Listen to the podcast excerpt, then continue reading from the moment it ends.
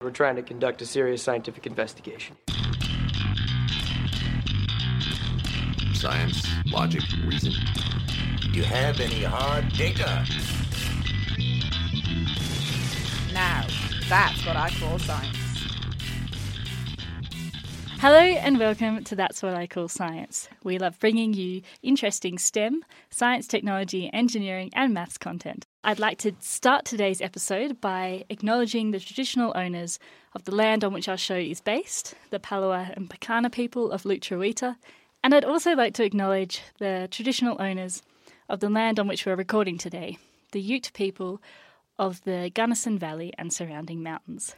So today I'm joined by my friend and colleague, Dr. Rose Brinkoff. As two Tasmanians in the USA, we're going to be talking about research and nature and how we've been finding it here. And we're going to start by asking Rose where we are right now, because we've just been on a very fun journey up a chairlift and walking partway up a mountain. So, Rose, where are we?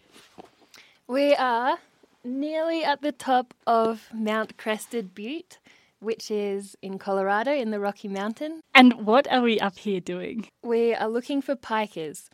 Pikas are very cute little animals, closely related to rabbits, so they're a lagomorph, um, but they have small ears like a mouse or a teddy bear, and they're super cute. They hop around in the rocks and collect bits of grass and little flowers and carry them in their mouth and take them into their burrow to store them there for the winter. They're so cute. Um, and even though Rose and I are plant scientists, the fauna of the US has been a big highlight for both of us so far. So we're going to start the episode by just reeling off some fun animals and maybe a few plants in there that we've seen while we've been here, um, with a brief description if we think it needs it. So bison, I saw some bison at Yellowstone. They were amazing. Red foxes. There are a family of red foxes living just outside the cabin that I'm staying. So a mum and a dad and four kids, which are nearly grown up but they're still very cute. Um, hummingbirds. Hummingbirds are magic. They are tiny birds, the size of basically insects, sound like insects, and they, they just hover. The way they fly is just amazing. Golden mantled ground squirrels. They look kind of like chipmunks, but they're a bit bigger and have a shorter tail. Um, on the line of squirrels, yes, all squirrels. I've especially liked the American red squirrel, the most common sort of squirrel around where I'm based are the eastern grey, um, but the red squirrels are smaller. Marmots. There's lots of marmots as well around the place that I'm staying. They like to sit on rocks and get some sun, and sometimes they like to dig under under people's cabins and under the outhouses, and they cause a bit of a nuisance. But everybody still loves them, and a lot of them have got names. Like one is called Fork and one is called Spoon. And along the same lines as marmots, I feel like beavers kind of fall into that that category. That like big kind of chunky, chunky, cute, fluffy thing. Yeah, love beavers building dams. Um, and I'm just going to throw in a plant to finish it off. Um, the giant sequoias and the the coastal redwoods. Really beautiful big trees on the west coast. They've been a plant highlight for me. My plant highlight is columbine flowers um, that are up here in the mountains. Yeah, they're so beautiful. So now we've got that out of our systems. I'd like to ask Rose a bit about what she's doing out here. So, Rose, where are you based out here and um, what goes on at the facility that you're at? So, I'm staying at the Rocky Mountains Biological Laboratory, or Rumble as they call it. I'm here for about two months. And Rumble is like a, a field station where people from all over the US come to stay and use. There's like laboratory facilities and like living facilities and eating and all the stuff you need. People have field sites all around the valley. Um, Rumble is in a, an old mining town called Gothic, um, which was abandoned, and then they set it up into a place for scientists to come and work and stay. And you're staying in a, a little cabin out there, aren't you? Yeah, in the forest. And Rose, I know that you you grew up in the bush, which for anyone who's not Australian listening is the forest, just Australian mm-hmm. version. Um, so how's it been going from your life in the bush in Tasmania to your life in the forest out here? Yeah, so out here I'm staying in a little cabin called Tin Cup. It's just one room and there's like an attic bed um, where I'm sleeping. Um, and it's so gorgeous. It's like nestled amongst a little grove of aspens. And it's got a little porch where I sit and watch the foxes and the white tailed deer. Um, and yeah, it really reminds me a lot of my home in Tasmania. Um, my parents built a, a wooden house in the bush before I was born, and I, I've lived in that most of my life. And it, yeah, the style of the building and just how cozy and homely it is really reminds me of my house in Tasmania. It's so lovely to be on the other side of the world, but in a place that reminds you of home. Stay with us for part two, where we're going to ask Rose more about her research, what she's what she's working on out here.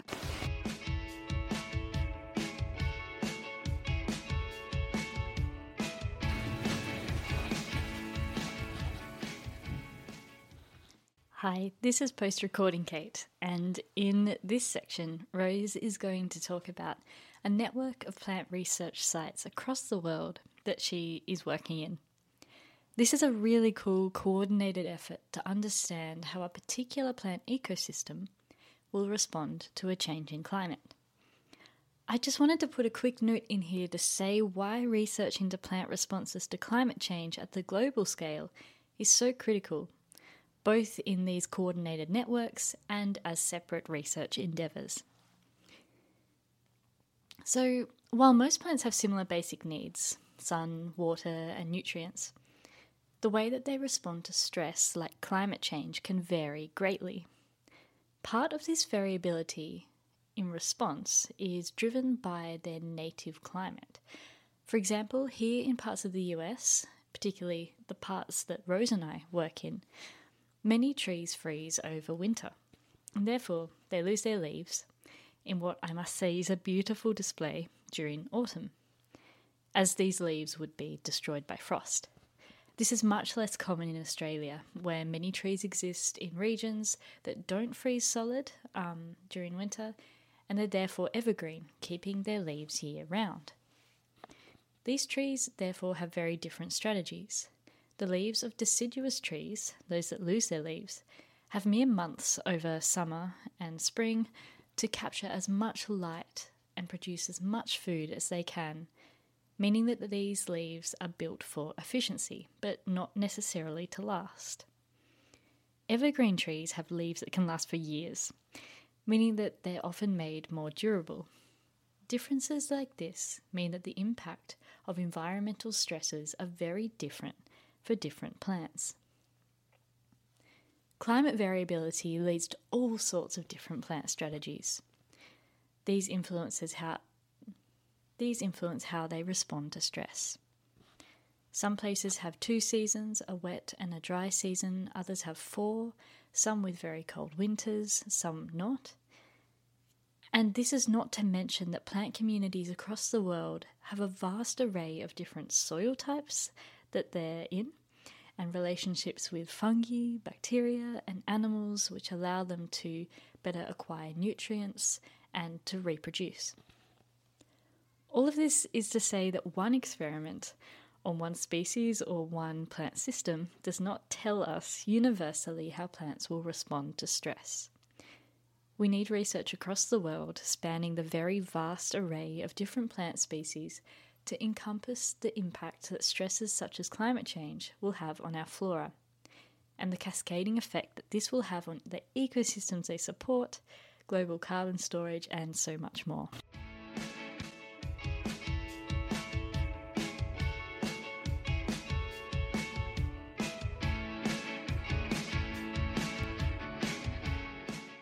Hello and welcome back to That's What I Call Science. I'm Dr. Kate Johnson, and today we're joined with plant scientist Dr. Rose Brinkoff. So, Rose, we want to know about what you're studying out here. So, what is your research theme? What are you trying to find out in the mountains? So, I'm working in an experiment called the Warming and Removal in Mountains Network, or WARM. So, it's a global network of experiments. They have 10 sites across the world, including one in Tasmania, which I worked on while I was studying at the University of Tasmania. And so there's a replicate of that in the Rocky Mountains in Colorado here near Rumble. So the experiment here is on the side of a mountain called Cinnamon Mountain, and there are plastic chambers a metre and a half across, um, and they warm the inside by 2 degrees Celsius. We can study the differences in the plants and soil between the warmed plots and the unwarmed plots. And in half of the plots, uh, we've removed the dominant species, so it's changed the composition of the plant community slightly. Because in the future, when the climate's warmer, one of the effects that we're going to see is species shifting in ranges, shifting in abundances, and species going extinct. So we're studying both the direct effects of warming and the indirect effects of the plant communities changing. And so, what's your specific focus there, Rose? Um, so I'm a plant ecophysiologist, so I study the way that plants work and how they respond to their environment. And so in the warming experiments, I'm looking at how how plant physiology changes in response to warming. So I'm measuring things like photosynthesis um, and cellular respiration and water loss, and comparing those between the warmed and the unwarmed plots. And then the other thing that I'm going to do here is combine that information with information about the plant communities. So I'm looking at the the response to warming both at an individual species level and then scaling that up to the community level by by combining the physiological responses with the changes in plant community composition. So you're making these physiological measurements um, of photosynthesis and cellular respiration. Can you just explain to us what cellular respiration is and how it relates to photosynthesis? So, plants take in carbon dioxide from the atmosphere and they use sunlight as power to convert that into food, to power everything they need to grow, reproduce, survive. And the sugars that they build through photosynthesis um, get burnt up to power these processes, and that's the process of cellular respiration. So it's using up the sugars that they've produced through photosynthesis. And then oxygen is a byproduct of that process. Um, and so that's why that's why plants release oxygen into the atmosphere and allow us to breathe. Very important. also, Rose, I just want to ask you so why alpine ecosystems? Why why is it so important to know what's going to happen um, when the climate warms in alpine environments? Um, alpine environments are really sensitive to warming. So, as the climate warms, the range of the species will often shift up in altitude. So, if it becomes too warm down somewhere low, they'll they'll start moving towards higher altitudes where it's cooler. But species that already live at really high altitudes, once that gets warm, there's really nowhere for them to go. So it makes those communities and ecosystems really sensitive to warming. Um, al- alpine ecosystems are also really good for studying climate change because we can look at changes along an elevational gradient. So we can compare things at lower altitudes and higher altitudes. That can be kind of like a proxy for warming. Oh, that's really interesting. And it makes sense as to why there'd be a global network if these alpine ecosystems are super sensitive and a good place to study what's going to happen with climate change. Um, so stay with us for part three as we're going to talk a little bit more about um, some tips we might have for Australians coming to the US and a bit more about what it's like working out at this Rocky Mountain Biological Laboratory. Hello and welcome back to That's What I Call Science. I'm Dr. Kate Johnson and today we're joined by Dr. Rose Brinkhoff. Um, so, Rose, you're based out of the Rocky Mountain Biological Laboratory here in Colorado. But what is your position here in the US? Because I know that's a little out of a different institution. So I've just started my postdoc through the University of Michigan. So most of the year I'm going to be based in Michigan, but then over the summer I'll do my fieldwork at the Rocky Mountain Biological Laboratory. So what about living out here in the mountains, Rose? Can you can you describe it a little bit for us? It's it's so beautiful out here. Um, can you describe the sort of landscape that you work in and the flora and um, fauna and geology that's around you a little bit? So the experiment that I'm working on in Mount Cinnamon or Cinnamon Mountain is um, in an alpine meadow. So um, right now it's in peak peak wildflower season. So it's a absolutely glorious blanket of colour all over the ground. Um, it's an absolutely beautiful place to be. It's overlooking a little lake um, and a big deep valley and lots of other mountains that you can really distinctly see the tree line um, and still a bit of snow on the tops of them, even though it's the height of summer. There are lots of winding rivers around and lakes and groves of aspen and conifers. And you've worked in alpine ecosystems in Tasmania too, right? Um, so, is it is it similar? What what are the main similarities or, or differences that, that you thought of when you came out here and you compared it to, um, I think it was Interlac and um, Silver Plains where you've worked in Tasmania? Well, first of all, um, this environment is much higher, so we're at about three thousand five hundred meters above sea level here. Um, so it's real like the tops of the mountains are really rocky and exposed. The plant species here are very different. There aren't many of the same species, so the conifers is very, very different being in a conifer forest than a eucalypt forest. Yeah, my mind is blown by just how high we are. 3,500 meters, which is just crazy. Um, and I, I guess as a Tasmanian, you know, the concept of being at an altitude where you might get altitude sickness is just never, never really heard of it. People talk about that a bit here, do they? Have you experienced that at all?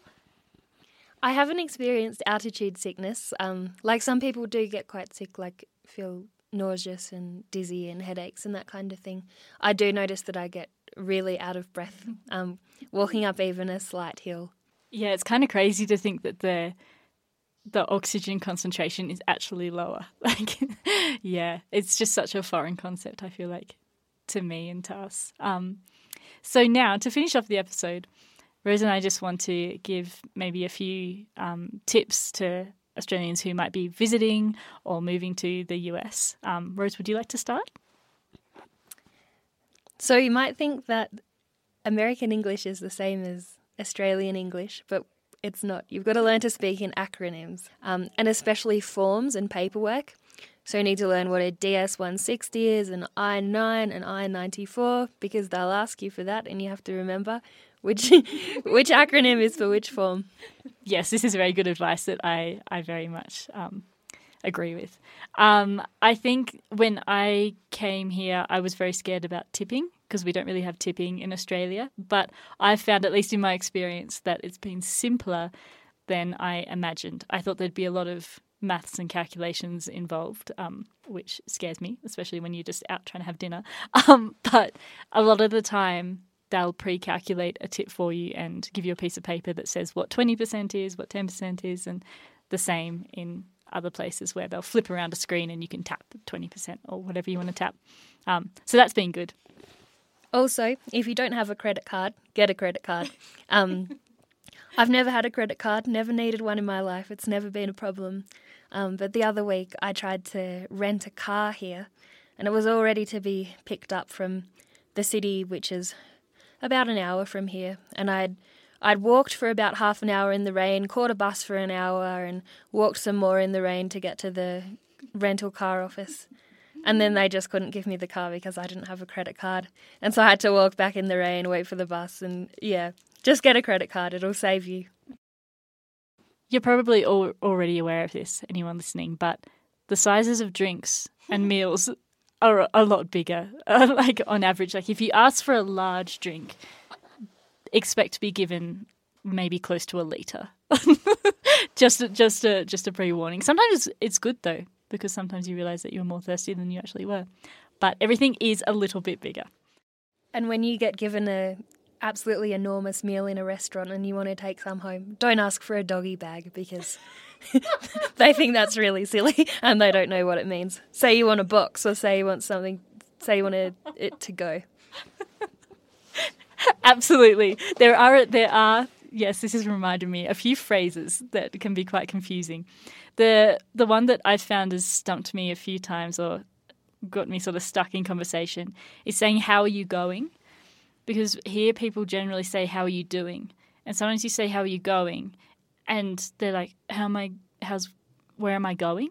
And it's just this weird, very slight difference in a asking kind of how you are that sometimes gets you a little bit stuck. But yeah, mostly, mostly I feel like it's been a pretty smooth ride. But they're Rose and I's tips, and we hope they help you. so thank you so much for listening to That's What I Call Science. Um, I'd like to thank again my lovely guest who I got to visit here in Colorado, which has been really great, Dr. Rose Brinkoff. Um, and if you like this episode, You can find us, find our episodes on our website, that's science.org, or follow us on Twitter, Instagram, or Facebook. Thanks so much for listening. Catch you next time. This programme was made possible with support from the Community Broadcasting Foundation. Find out more at cbf.org.au. You've been listening to That's What I Call Science, brought to your station and across the nation via the Community Radio Network. You can find That's What I Call Science on all major podcast streaming services and social media platforms. Like and subscribe for on demand science updates from the team. That's What I Call Science is proudly recorded in Tasmania at Edge Radio. Head to edgeradio.org.au for more information on how you can support community radio. GemMaker are a proud sponsor of That's What I Call Science. GemMaker provide expert advice, services and training to commercialise new knowledge and technologies. Go to gemmaker.com.au for more information.